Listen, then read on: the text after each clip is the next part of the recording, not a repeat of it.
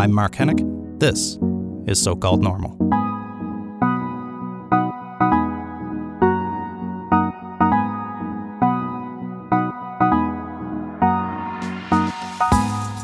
Hey folks, welcome to So Called Normal. I'm Mark Hennick. Today on the show we have Anna Mehler Paperny.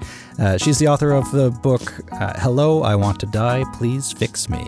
I love the the title of that. It, it, grabbed me immediately, so I knew I had to have her on the show. And uh, I know you're not going to be disappointed by the conversation as well.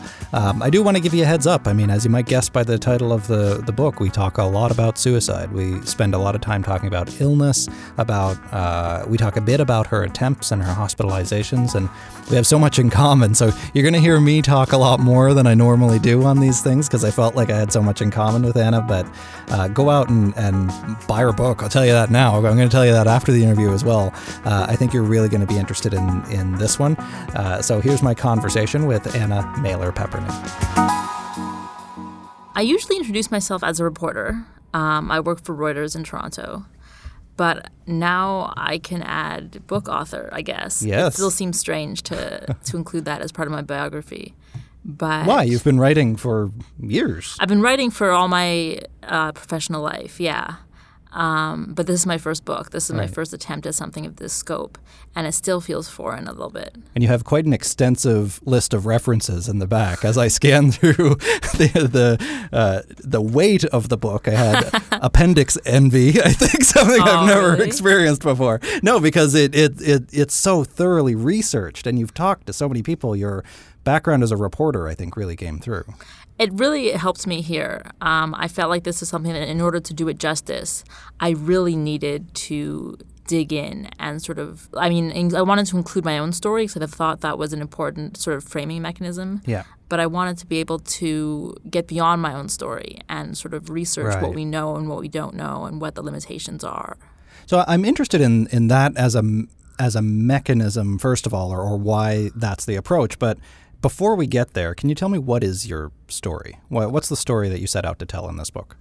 Um, so I set out to tell the story of suicide and depression, both my own story as somebody who first tried to kill herself um, almost a decade ago now, uh, when I was 24 years old, mm-hmm. um, and has since then, over the past uh, almost nine years, sort of kept trying to kill myself, but also yeah. spent most of the time trying to find uh, something I could live with, trying to find sort of a sense of self and mm. a way to be that was bearable. Yeah. And that was intensely difficult.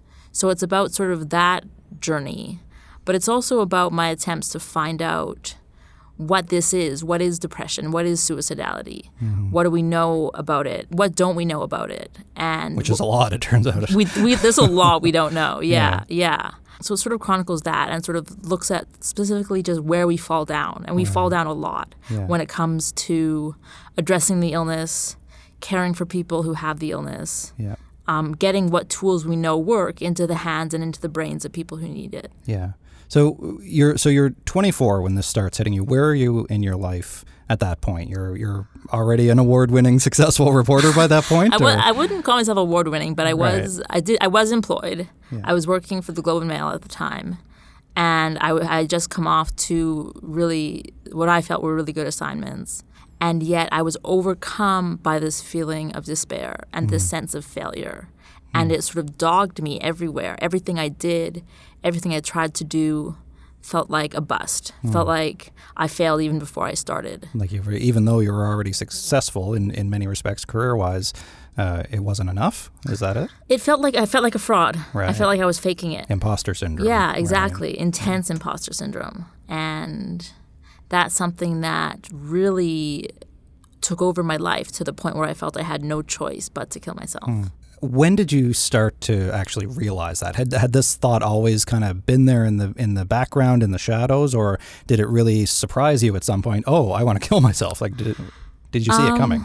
No, I didn't see it coming, but it was like it had so this feeling had so taken over my brain that it didn't feel like a disorder to me. It felt like the truth. Felt like it was normal. yeah, like Yeah. of course I want to kill myself because I just deserve to die. Yeah, who doesn't, right? Right? yeah, I felt like like when I was in that too. I uh, started to think of it as I developed this bad habit of thinking about suicide or trying to kill myself. It was just becomes reflexive. that's it. It, it was. It became my coping mechanism for almost everything. I felt like it, it just became so easy.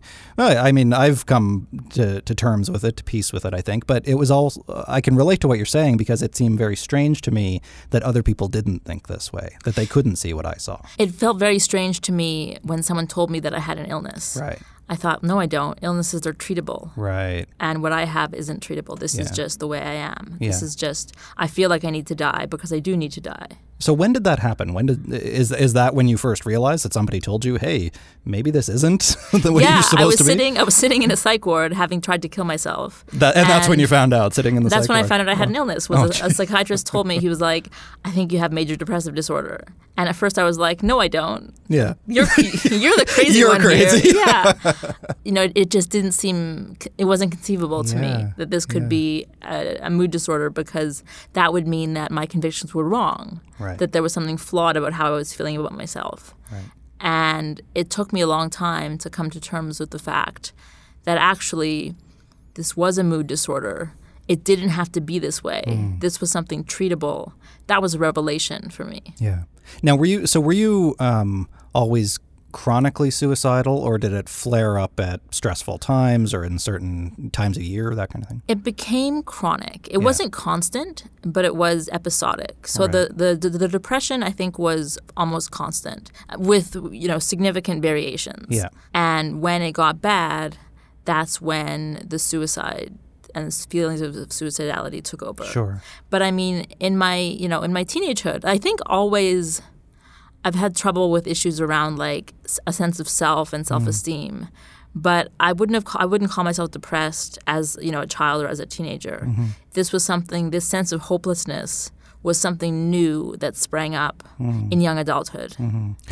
Not to get too psychoanal, I don't want to psychoanalyze you or anything, but not that I, I'm qualified to do that anyway. But what was what was home like? What was uh, would somebody who knew, you know, eight year old Anna have have thought, oh yeah, that tracks the, that she was going to go that way? I don't think so. My home life was really wonderful. I had, in fact, like after I was diagnosed with depression, one of the one of the persistent emotions I felt was guilt mm. because nothing has ever happened to me that's bad enough to Right. warrant this kind of feeling. I have had no re- reason to be depressed. I have no exactly Yeah, yeah, exactly. I have no excuse. You know, Which is obviously the the different, uh, or that's the whole point of having depression. Right, you don't need a reason. You don't need a reason. yeah, You just, it just happens. Yeah. exactly. So this this sidelines you. You find out, hey, maybe something's wrong or not quite right while you're in a psych ward uh, in Toronto, in one of the Mm-hmm. Yes. Toronto psych wards. Okay, so I, I worked as a clinician. Uh, you know, long after I spent my own, Oh, no went, way. went yeah, went through the revolving door quite a few times. Where did you Um, work? So in and around Toronto, and that was a really interesting experience for me to many years later after I a- achieved recovery. I don't even I don't even Congratulations. well, I don't even I'm not even comfortable saying that because I still relapse, you know, Yeah. occasionally. And Yeah. recovery is not a black and white Remission. thing. Remission, yeah, exactly.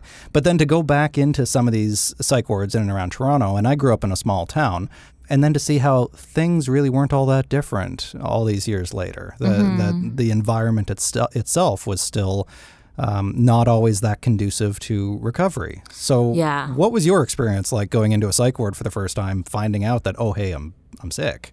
It's scary. Um, the scariest place I think is the mental health emergency unit. Right. um, because that's where people are in acute crisis, and they're and a lot of the times, you know, they're they're sort of waiting for urgent, urgently needed help. Yeah. Um, so it's, it's the the priority is sort of containment and control to a degree.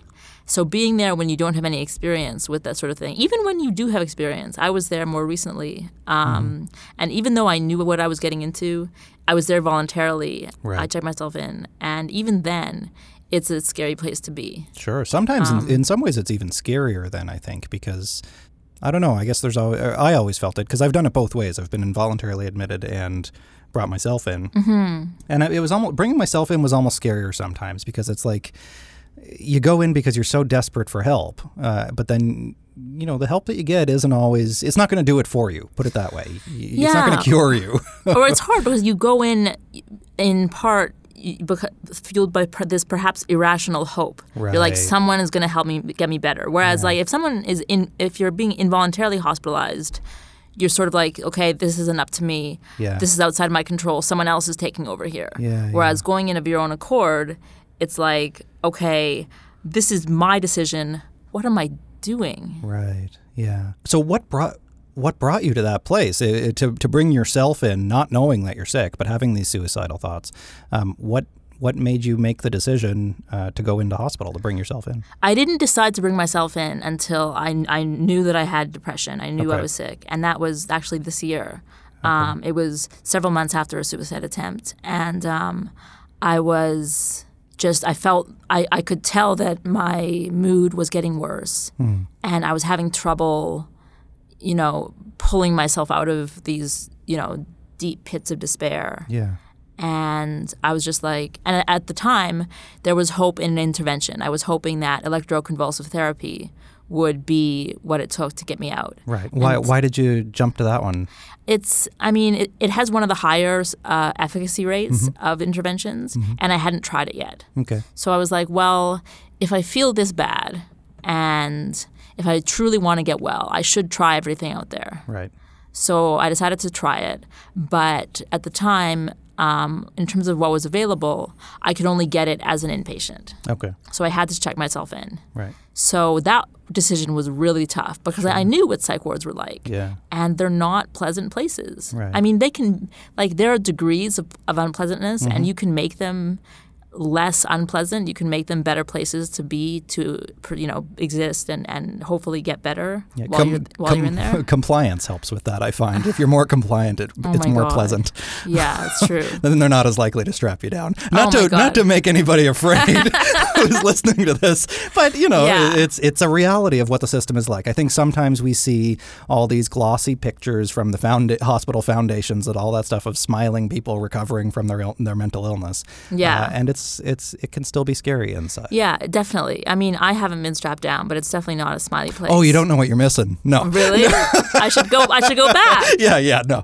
Well, I will say, however, you know, as as um, I've had both good and bad experiences Yeah. i- in psych wards, and I don't necessarily regret. Even sometimes, if the experience itself might have been traumatic, at least it kept me alive, Mm-hmm. right? So I'm still very much on that on that um, perspective that it's a part of the system that needs to exist for a very particular purpose. It definitely needs to exist, but I think we need to be judicious about how we use it. Yes, and I think we're in some ways becoming more liberal in how we use it. We're telling almost everybody, it seems, uh, to go to hospital that that uh, a medication will solve all your problems. Um, you know, sometimes you hear that, uh, and it's just not the case. If for me, it, it happened to work reasonably well for me.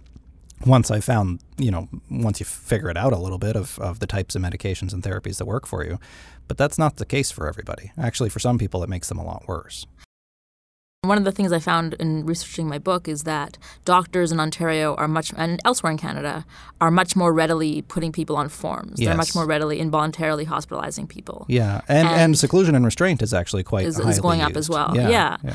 And um, on the one hand, you can argue that they have good reason to do so. And certainly, you know, when when what you're doing is trying to prevent someone from killing themselves or from harming themselves, Right. um, the stakes are high. But I think we need to look really closely at whether there are alternatives that we're not using. Yeah, and the World Health Organization and many others say that there are. You can usually um, uh, diffuse those situations well before they get to that point. You know, Mm-hmm. suicide prevention isn't done by lining up ambulances at the bottom of the bridge, right? well, there's all kinds of other ways. that It's there's a- not? yeah, really. But this is the approach that we take, right? Yeah, And yeah. yes, there are there are. Um, uh, stages or, or uh, there, there, there's levels of care that people need, Mm-hmm. but we prevent suicide by preventing all kinds of things well before that. I mean, that's that's the view that I take. Yeah. Um, but you've you've talked to how many people have you talked did you talk to in, in writing this book? oh my God. More than a hundred for sure. Yeah. Yeah, a lot of people, and and they were so generous with their time. Like Right. I, I was very lucky to have people willing to talk to me who would I could call back and be like, "What about this thing?" Yeah, yeah, yeah. So did you find uh, disparities uh, even among experts, especially among experts, uh, in in terms of what they were telling you? Uh, To a degree. Yeah. I mean, it's, it definitely depends on on what they were an expert in, but there were definitely I mean, in you know, in things as basic as like, well, what do we know for sure about depression? Right. That's something that you know no one can agree on. Right. or let alone things like when should we hospitalize somebody? Right. Are the police the right people to call when you're in crisis? Mm-hmm. I mean, in, often you know, in, in Canada and Toronto, they're the only people available. Right. But there are crisis lines for a reason. Sure. And you know, there are like um, mental health crisis teams on in police forces for a reason. Yeah. Um, so, but no, there was a lot of disparity in terms of what people were were telling me what I was finding. Yeah, and it seems you know I, I think um, in many ways we've kind of moved on from the chemical imbalance idea of of uh, mental illness more toward now a neuroplasticity genetics kind of epigenetics uh, approach. In that you know it might be part of your brain, but it a lot of it depends on your surroundings as well. Yeah, yeah. I was hearing a lot about neuroplasticity and Um, Yeah, epigenetics, and yeah. like this is how this is how your brain responding to its environment. So like this is these are the steps we can take to address that. Right. So in your case, then, I mean, it, sounds like as a way to try to understand yourself, you're using these skills that you had developed as a reporter and and uh, as as a journalist. My my reaction to that is, was that a way to distance yourself uh, from your own story, or was it a way to try to intellectualize and understand it? I mean, both, right? I, I'm not. I wasn't used to writing about myself. This was something very new, Mm-hmm. but I was used to doing journalism. So this was a way for me to approach this in a manner in which I was familiar, um, and it was a way for me to dig into it, um, using you know methods that I knew how to use. Yeah. So it kind of gave me a degree of distance Right. and a degree of perspective as well. Yeah, yeah. I, I've found that from a lot of people that I talk to, being able to separate yourself out from your own narrative, your own story a little bit, even if it only is snapping into a different mindset, reporter mindset now, instead of suffering Anna mindset, right? you know, Yeah, those are suffering two- Anna mindset is the worst mindset. Hey, tell me about it. or suffering Mark mindset, might say. Yeah. Um, but it, it that that shift, you know, and, and I do this all the time if I'm, you know, doing this podcast or, or doing something on stage or, or whatever else it is, that if you can snap into a different way of being for a few minutes, uh, it's a nice vacation, first of all, Mm-hmm. but it actually does. You, you carry forward some of that information over to your other life as well, I think. you know? Absolutely. Um, one of the most valuable gifts I've gotten from my family is a very dark sense of humor. Yeah. The ability to sort of look at things from a funny perspective and being able to, to joke about things, Yeah. Even when you're in the ICU recovering from a suicide attempt, Yeah. um, is a really powerful thing. And in that same vein, I know things are bad in my brain when I can't do that. When I'm so unwell that I can't find something funny about what I'm, what you know, the situation I'm in. When the humor I know goes. things are pretty dire. I've I've had um, one comedian so far on this show, but I mean it's it's fairly common knowledge. I think that comedians are often people who suffer personally themselves, and and that they're drawing on that as a source of of humor. Um, I guess it's similar to a journalist, you know, d- digging into the research and and the interviews about it, uh, using humor to try to understand a situation makes it more palatable. I think. Exactly, exactly. It creates that same sort of distance, I think. Yeah. That that you almost need as a as a coping mechanism to survive something. It's exhausting being in the dungeon uh, No all the time, kidding. right? Yeah, yeah. So, so you go in uh, for this hospitalization. How many rounds of ECT did you end up doing when you went? Twelve. Twelve. And did you notice the? Or, or, uh, how close together were they? Um, there were I was getting them two or three times a week. Wow. Okay. Yeah. And was it everything that you imagined it would be? Tell me about that no, experience. I don't want to dissuade people from Sure. trying it because this again the success rates are high and Yes. it's you know uh, evidence it's backed by evidence. But um, it, for in my case, it was not. It did not lift my mood really. Right. and it like it messed up my memory a lot. I mean, which is, is you know advertised like people are told going in when you consent to it.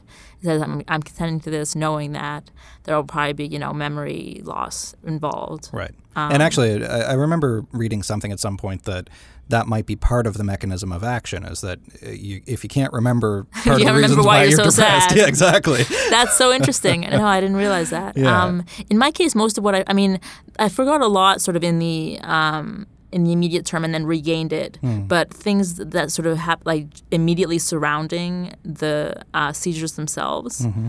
which I mean, I was living in a psych ward, so it wasn't the best time in the world. It wasn't like something you want to remember. Um, but I forgot those, which kind of freaked me out later on. Right. Now, writing the book, were you able to access some of those memories that had Oh, been this was away? after. Oh, after. Okay. Yeah, Oh, it was after you wrote the book that you Yeah. did these. Oh, interesting. I know. I was hoping that I would write the book and then and then just feel better, and then I could write. like, sp- isn't that how it works? so it's funny you mention this because I, I keep inserting myself into the, into your story, and I No. almost never do that with any other guest. But but I really um, relate to everything you're saying, and I found that writing the book, like I had access memories that I had long since repressed for good reason. Yeah. it turned out. Oh, god, And I it, it was a struggle, and it's still a struggle to go back and I've done it. I've done six drafts so far, but you know I find yours, what I've read of it so far. Um, soothing in many ways Oh, good. yeah to be well because i'm a i think uh one of my preferred defense mechanisms is intellectualization Yeah. if i can think something through maybe i can figure it out and, Yeah, yeah, and i get a lot from, of that from yours yeah, that was definitely something I tried to do was sort of like sort things out for myself. And Yeah. I mean, I guess to a degree that's what cognitive behavioral therapy is, you know, Yeah. like you kind of logic your way out of these toxic thoughts. right yeah insofar as you're able to Yes. i think what i work on now is is um sitting with uncomfortable feelings and letting them be uncomfortable that oh, Yeah? it's okay that that sucks let How's it that suck going? not very well no no, it's it's terrible, but it's supposed to be terrible. That's the thing. It's like, yeah, there are difficult emotions, and Yeah. you know, we hear a lot about this now because I think health, mental health, and wellness is a very popular discussion right now, right? Um, I think it's, it's popular on a surface level. I think we absolutely. rarely delve much deeper than that. almost never. That I think it's it's very often about yoga and coloring, and you know, which is great. All those things are nice, but are people really getting into you know the title of your book? I want to die. Please fix me. That that's still jarring for people. That Yeah. it still makes people uncomfortable to talk about the difficult stuff. Yes, and that's why I wanted to be so blunt Yeah. because it is difficult, and in a way it should be, but it shouldn't be uncommon. It should be something that we readily talk about. Yeah. Now, when you were writing the book, and, and now you know now that it's out and talking about it, um, have you encountered? Um, you know, there, there's we need to talk about suicide in particular, but we hear all the time, especially in, in journalism, that there's a right way and a wrong way. There's a productive and not so productive way about of talking about it. Did you have to grapple with this both in writing the book and now in, in promoting it as well?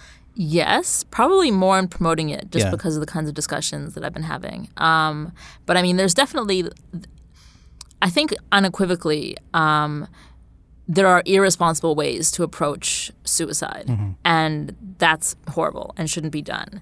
But I think we can still be a lot more blunt and a lot more frank than we are. Yeah. Yeah, I think that, you know, helicopters uh, circling Robin Williams' house the morning after he- that he's found dead, right? This Yeah. not so productive uh, of one of the news agencies who did that Yeah. uh, to do that. However, um, I think sometimes we get so hypersensitive of triggers and trigger warnings and that idea that we can't feel uncomfortable emotions. Well, no, actually, we need to. And, and uh, speaking anecdotally, that's what got me to the edge was not wanting to deal with my uncomfortable emotions, Yeah. right?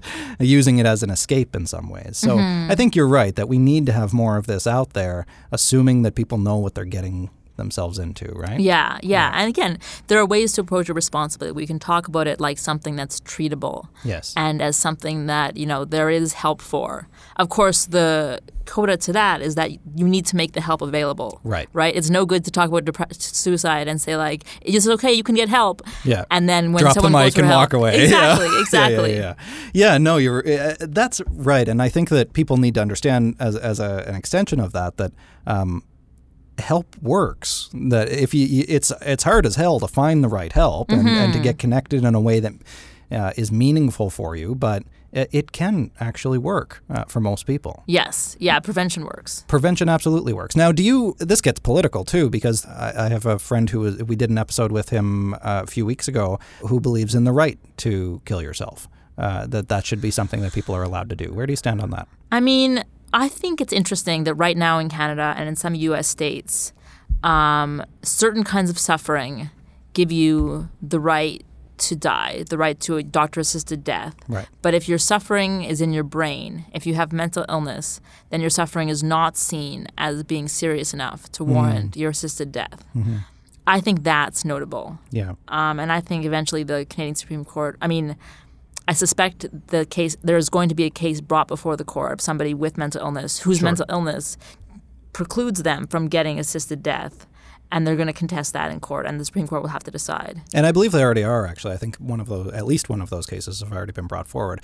I think my major hesitation with it, of course, is that if the thing that you're using to make decisions is the thing that might be impacted uh, by the illness, right? Your mind, Yeah. your cognitive, uh, or your, your, your decision making ability, rather, it always introduces the possibility that maybe this isn't what you really want, right? Right. And somebody, uh, and I mean, it's a tricky distinction to draw, but somebody made the point to me that if the mental illness is compromising your cognitive ability and your ability to make this decision, that's when the decision becomes something that a doctor can't adhere to. Right. But if you have this illness and it's causing you suffering and you're making the rational decision as, a, you know aside from the suffering you say like i recognize that i have this illness. Mm-hmm. I recognize that well it may be treatable it's not treatable for me. It can't be alleviated in, in my case.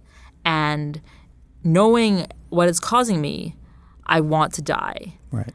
the tricky part is a doctor would have to assess that and kind of tease that out and that would be very difficult but i think it's possible. Yeah. Now, when you were suicidal, again, anecdotally, but did you believe that it was possible to get better when you were killing yourself or trying to kill yourself? when I've been most when I've been closest to suicide, I did not believe it was possible for me to get better. Right. When I'm farther away from it, I need to believe that recovery and remission is possible. Because if I don't, I can't keep going. Right. So it's difficult in my case um, because I don't I don't think realistically that I would be a candidate for assisted death. But that's because in order to wake up this morning, I had to tell myself, I I can do better. I can get better. And to in order to believe that, I think I need to believe that I'm not a candidate for assisted death. Right. So then, does it? Do you think it opens up highway of sorts uh, for people to not have? Because I, I think that's brave. I think it's courageous. Uh, it ta- it's hard as hell some days, um, but it it it's a practice, right? Recovery is a practice. It doesn't just happen overnight. It's something that you learn how to do. I think. But if that highway existed, even if I was going through, as I uh, oft, not often, but sometimes do, two, three weeks or months of a really dark period, if I could fast track my way through to skip, you know, skip getting to the other side of the tunnel, um, then I would miss the opportunity to actually get better, right? I don't think, and I mean, again, this is for crafters of the law Sure, who are much smarter yeah. than me. But I don't think even in like the most liberalized circumstances, uh, you're going to get doctors who are just like check, Check. death, Yeah, check, true, check. true. Um, I think it's always going to be a really difficult and tricky Yeah. decision to make, Yeah. and I- I, think you you need very experienced practitioners who can are confident in their ability to finesse these distinctions, but who also know the patient well enough to know, like, is this something Mark's come out of before? Yeah, and you know, I, th- I, I guess I've got so many, I've got so many. Um, I'm such a skeptic about so many areas of it. I guess is that I've seen so many issues within the m- medical system, within the healthcare system. Often, some of the, most of the stigma that I've experienced has been from healthcare providers uh, who I felt like didn't really get to know me uh, in a meaningful way. And I hear that all the time from people who have struggled and suffered. There's also the the for me the human rights issue, I think, that in order for somebody to get to that point where they've been struggling that severely for so long, uh, they might have been bounced around in a system uh, that isn't helping them. Or they might have never known for 20 years that they are able to access help and, and able to get to that kind of help. So I think there are so many, there's also so many. Um, you know, thinking of the assisted dying piece or not, there's so many problems with the system that people don't have the same kind of access to healthcare and recovery on the on the first on the front end of it. That by the time they get to that point, it might seem hopeless and um, that they'll never recover. But that's because they've been screwed for so long by a system that's made it harder for them to co- And that's been an argument against assisted death all the way through. People have argued that in the cases of other illnesses as well. Yeah. That you don't want death to be the easier option than caring for somebody. right So I think for sure, before we provide death, we need to get much better at providing care. to fix the system. Yeah, Yeah. yeah. So when you did the, um, let's go back to when you're to, to the time period of the uh, book. So you're navigating the um, mental health system then, or when w- the first hospitalization was at 24, or was that when? yeah, the first realized? hospitalization was at 24. How many more came after that? Um, as an inpatient, there was one in 2015, so about four years later. Yeah. And then there was one. Well, there were a couple actually this year. Okay. And then I, there were there were a couple occasions when I went in as an outpatient um, to get checked out. I swallowed Sure. a paint thinner, and my, my doctor was like, "You should call poison control." Yeah. And poison control was like, "Your lungs might have pneumonia." Yeah, but um, but it's, but those were just those were one offs. Those Yeah. were not, and those were not inpatient occasions. Yeah. So that's a, a fairly uh, long spacing, four years between going in when you're 24 and then several years, four years later. Mm-hmm. Um, did you find at that point, uh, did you figure it out or did it just, you went back to your version of coping, whatever that was? Did you get help that? I was getting help. One thing that was I was incredibly lucky about is that in my first um, inpatient stay when I was 24, Mm-hmm. Um, I got hooked up with a psychiatrist who followed me after I was uh, after I was discharged, Okay. and that was so lucky. I think that saved my life, honestly, because this was somebody who followed me for years afterwards. Nice. Wow. Um, and having that, having that care, having that person I could trust and could talk to, like no matter how bad things got, Mm-hmm. Yeah. it didn't prevent things from getting bad no, sure. but I think it helped ensure that I stayed alive. I think that's an important distinction that it doesn't prevent things from getting bad. That that recovery doesn't mean that you're never going to have any bad days or bad weeks or bad months. Mm-hmm. Um, but I think it, it helps to give you better skills uh, to deal with them. Right. Yeah, it gives you a lifeline. I mean, I wouldn't even consider myself recovered at, at that point. Like those were tough years. Right. The past several years have been tough. Yeah. Um, but having a care practitioner to hang on to yeah.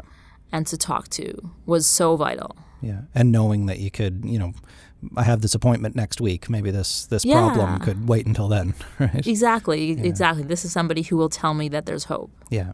Now, did you have a lot of people can't access that kind of resource? You- And you mentioned uh, that you were lucky to do so, either because they don't have benefits or they get put on a 18 month waiting list, right? It's astonishing. I had an appointment earlier this month uh, at a Toronto area hospital that had a year long wait list Yeah. for people referred there by their GPs.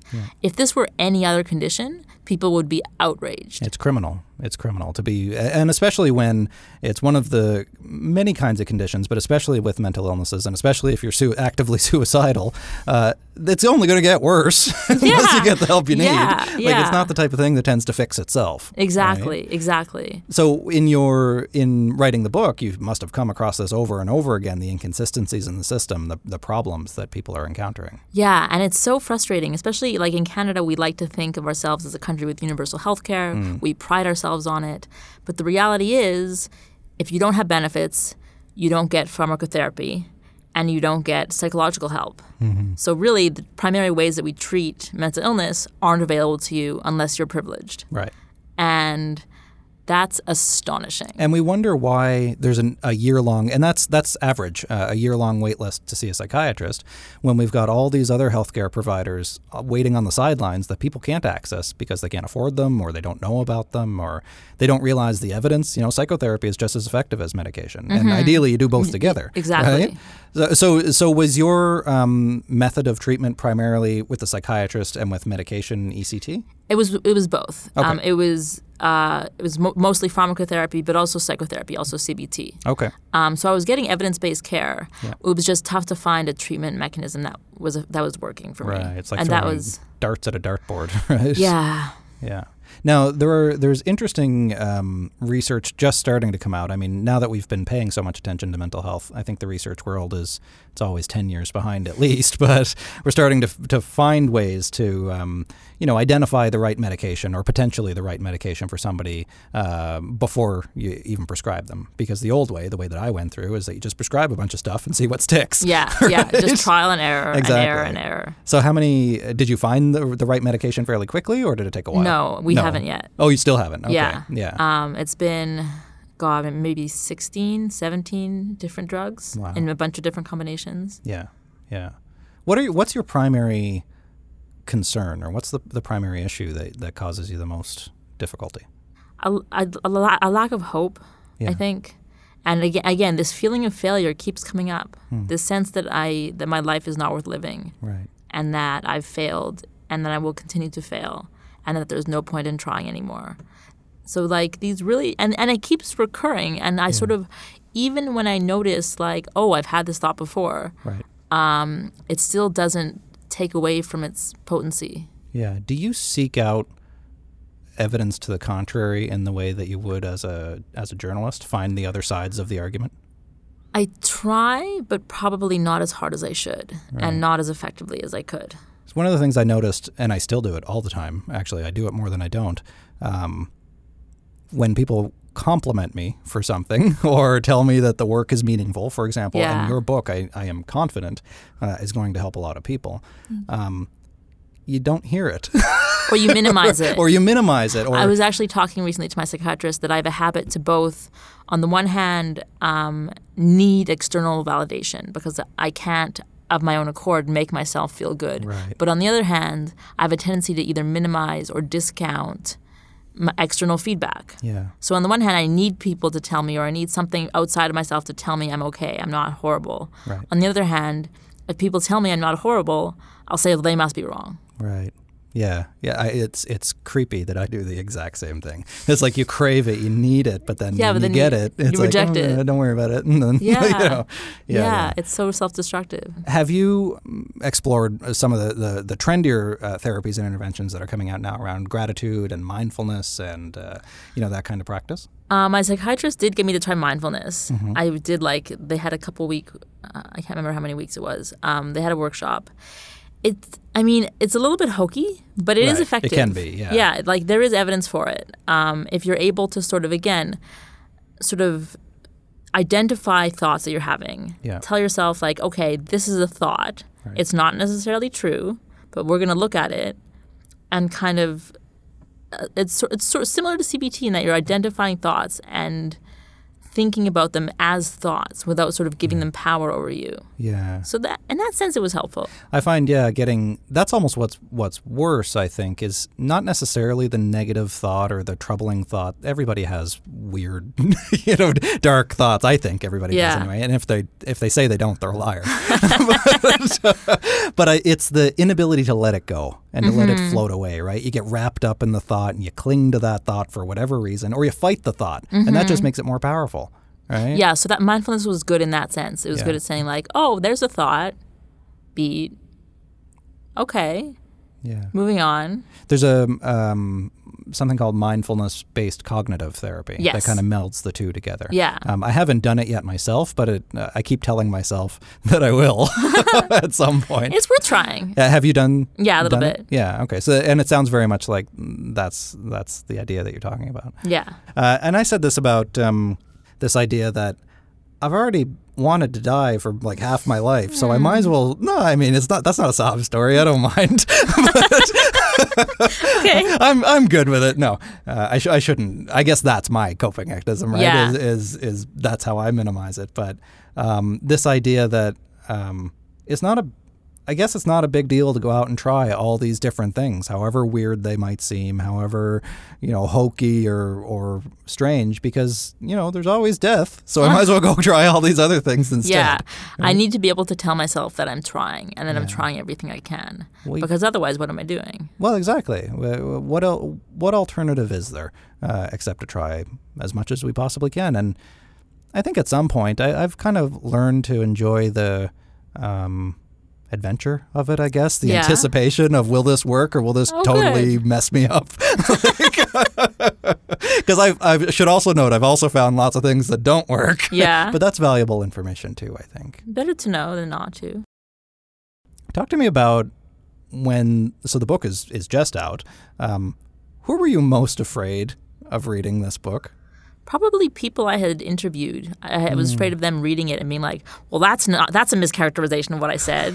Which I think you do I think for a living, every though. I know, I know, and I'm I'm never going to stop being afraid of that as a reporter. Um, you're always afraid of think of the people you talk to because they're the people like you spend your time, you know, coaxing them out. They spend time talking to you. You're so afraid of the thing that the thing that they put together. Or I was afraid of people who like have had similar experiences reading it and saying, "Well, that's not true to my life. That's not how I Right. experienced But it's it." not. The, it's not a all." memoir of their life. No, exactly. um, so I had these really irrational fears Sure. that I was able to sort of I was kind of able to coax myself out of, Yeah. but um, they still pop up. Well, uh, so you know, I, I, and I want to I want to name that that it sounds like um, you did so much good work uh, in the story and the interviews uh, that this is going to help a lot of people. I've mentioned. I but it, so. well, it will. I know that. It, it- like I've I've been doing the mental health advocacy for for a while now, and I think this is exactly the type of uh, information that's needed. It's not. It's there's so much in this in this mental health um, fad in some ways that we're in that everybody wants to talk about mental health now, and that never used to be that way. And I remember a time when it wasn't, and I'm not that old, um, but. Uh, it's been kind of a scattershot. So there's a bunch of information out there in the ether about all kinds of different mental health related topics. But what I like about what you've done, or at least as far into it as I've gotten, is to try to bring that together in a coherent way uh, that that helps people to understand. So don't dismiss it, but thank you. thank you for Well, doing thank you. that. Thank you. know? Now, my my worry um, is partly for you that it sounds like that you're going through uh, a difficult time presently. Uh, that um, you know you've done such a momentously good thing. And I don't think you fully yet appreciate how, how significant it really is. So I want you to know how, how significant it is. Thank you so much. That means a lot. I Um, hope so. it's I'm trying to. It's hard because I don't want to um, overstate the potential of this book, but I really would like to believe that it can have, make a difference and that it can help people find a sense of self and find a sense of hope that they weren't able to before. In terms of the personal stuff, I mean, I keep thinking I'm over it. I keep thinking like, you know what? Oh, okay, I've, I talk about this now as part of like this book that I've written. I'm, you know, I'm done with it messing with my life, and then and then all of a sudden I wake up one day and I'm like, it's like a truck has hit me. Yeah. I, I, in order to keep going, I need to believe that I can minimize that, that I can make that, if not disappear, at least lose some of its power. Yeah. Um, I don't know yet how I'll do that. You know, I don't either. but I think I've not every day is, you know, I want to kill myself terrible, right? Oh, good. Uh, and well, and and I think that getting comfortable with the fact that not every day is going to be great, and some days are still going to be you got to drag yourself out of bed. That's okay, but because there's other days that are going to be really beautiful and really great. You know, those are the days that I live for. Mm-hmm. Um, and I, I think part of it is coming to peace. Uh, I've heard this from others too. Coming to peace in myself that that's just kind of how my mind works, and it's it's also the birthplace of a lot of really incredible creativity and drive, and um, being able to share stories like you have, uh, and to bring people together like you have. You wouldn't have done this, I don't think, had you not had your personal experience, right? I probably wouldn't have. Yeah. Did anything change for you in writing the book, either in terms of your understanding of yourself or mental health and mental illness in general? A little bit of both. I understood better uh, how this illness treated me and how that differs from how it treats other people. Um, just how different people experience the disease, but also again how the very ways that we I- you know define and identify depression is so um, subjective and so like you know, specific to, you know, who's writing the definitions. So that sort of changed the way I viewed it hmm. and changed the way I perceived our definitions around mental illness. But it also changed the way I saw mental suffering in general because I saw sort of how society has minimized its impact on sufferers while maximizing its fear of people suffering from it mm-hmm. and sort of the consequences of that. Yeah, I've seen it. You know, when you talk about, or or in in, in uh, popular narratives now, talk about the severity of, of mental illness, and it can be extremely severe and extremely debilitating. Uh, but it's often not actually. For the majority of people, it's not the the farthest end of the spectrum. But when we focus a lot on that, that that's scary, and, and I think in some ways it embeds stigma further.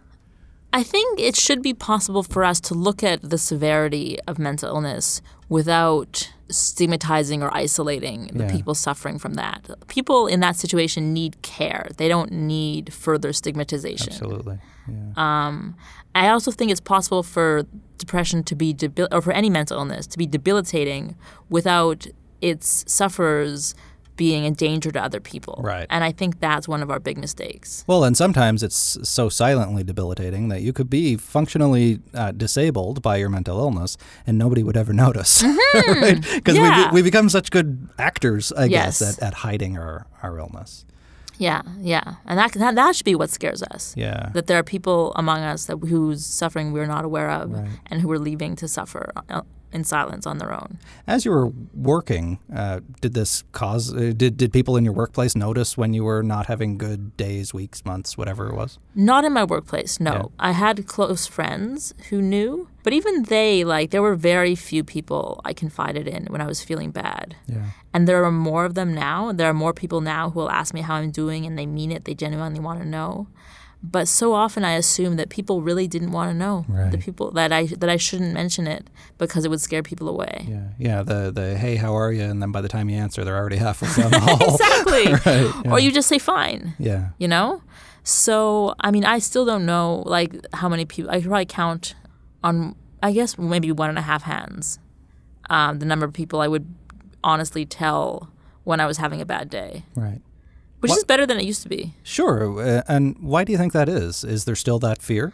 i think so there's also the fear of like you don't want to hurt people you know you're worried that by telling someone how awful you're doing you'll somehow burden them Right. and there's this fear of being a being a burden Yeah. Yeah. Especially if you already feel like a burden anyway. Um, exactly right? exactly um, so that's very real and that's something i wrestle with Yeah. In your uh, among your family, and you mentioned you have a few close friends. Did you find support, or did people say the right things? I guess.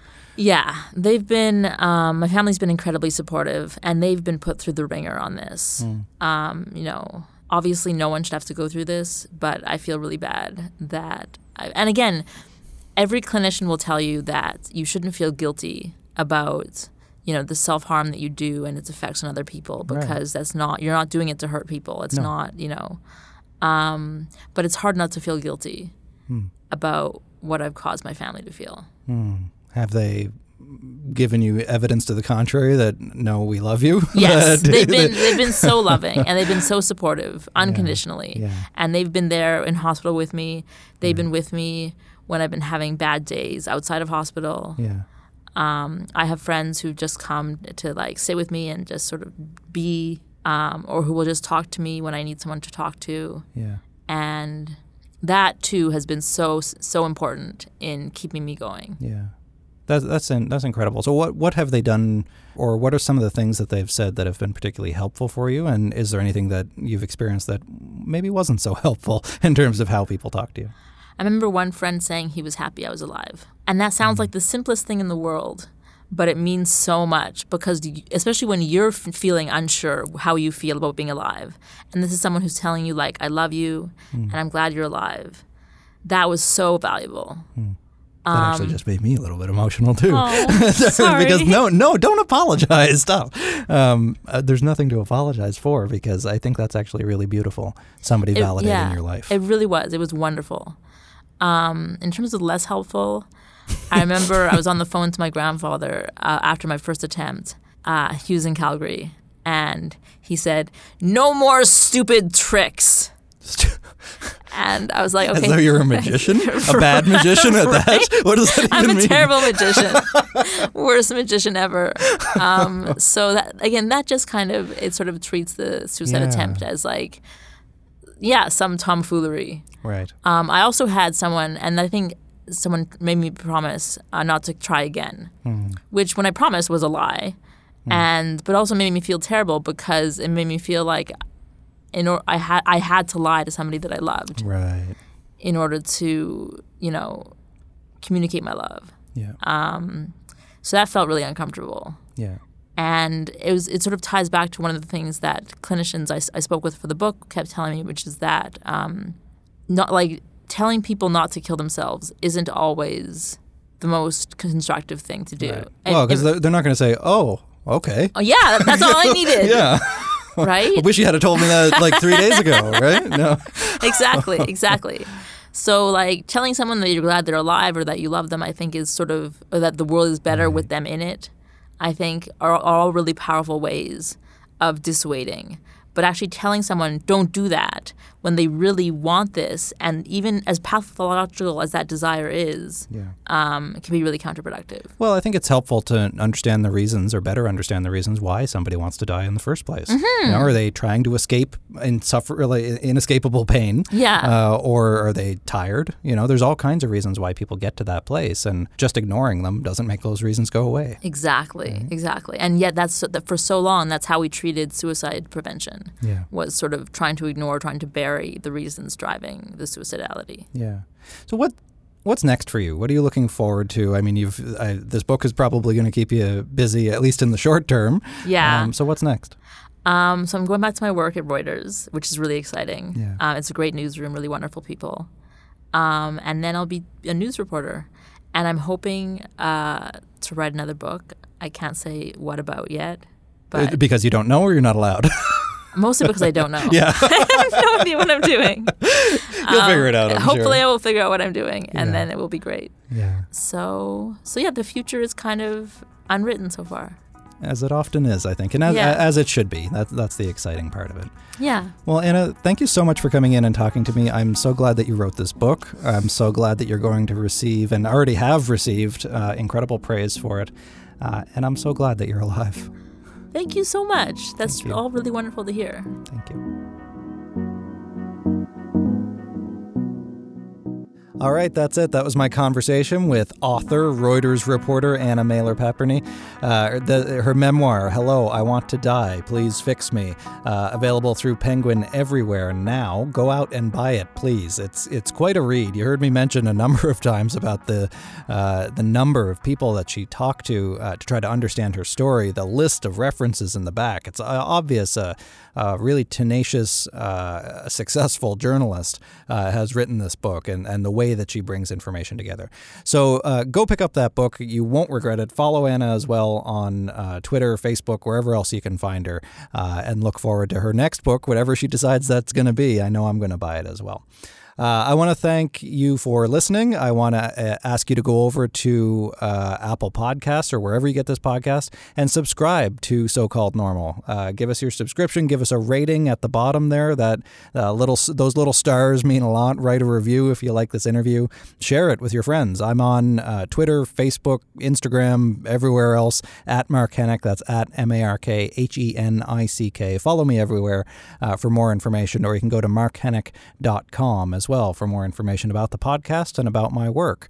Um, what else do we need to do here? I want to thank all the people involved in this show, of course. Uh, you know, our wonderful uh, editor, Dave Trafford, uh, the people here at E1, Adrian, Kimberly, uh, you know, for making this, this show possible. It's really, these are the kinds of conversations like I had with Anna today uh, that really make it all worthwhile. So tune in next week. We're here every Monday, uh, and we got some lots more great guests coming for you. Okay, that's it. I'm Mark Hennick. Take care. Bye bye.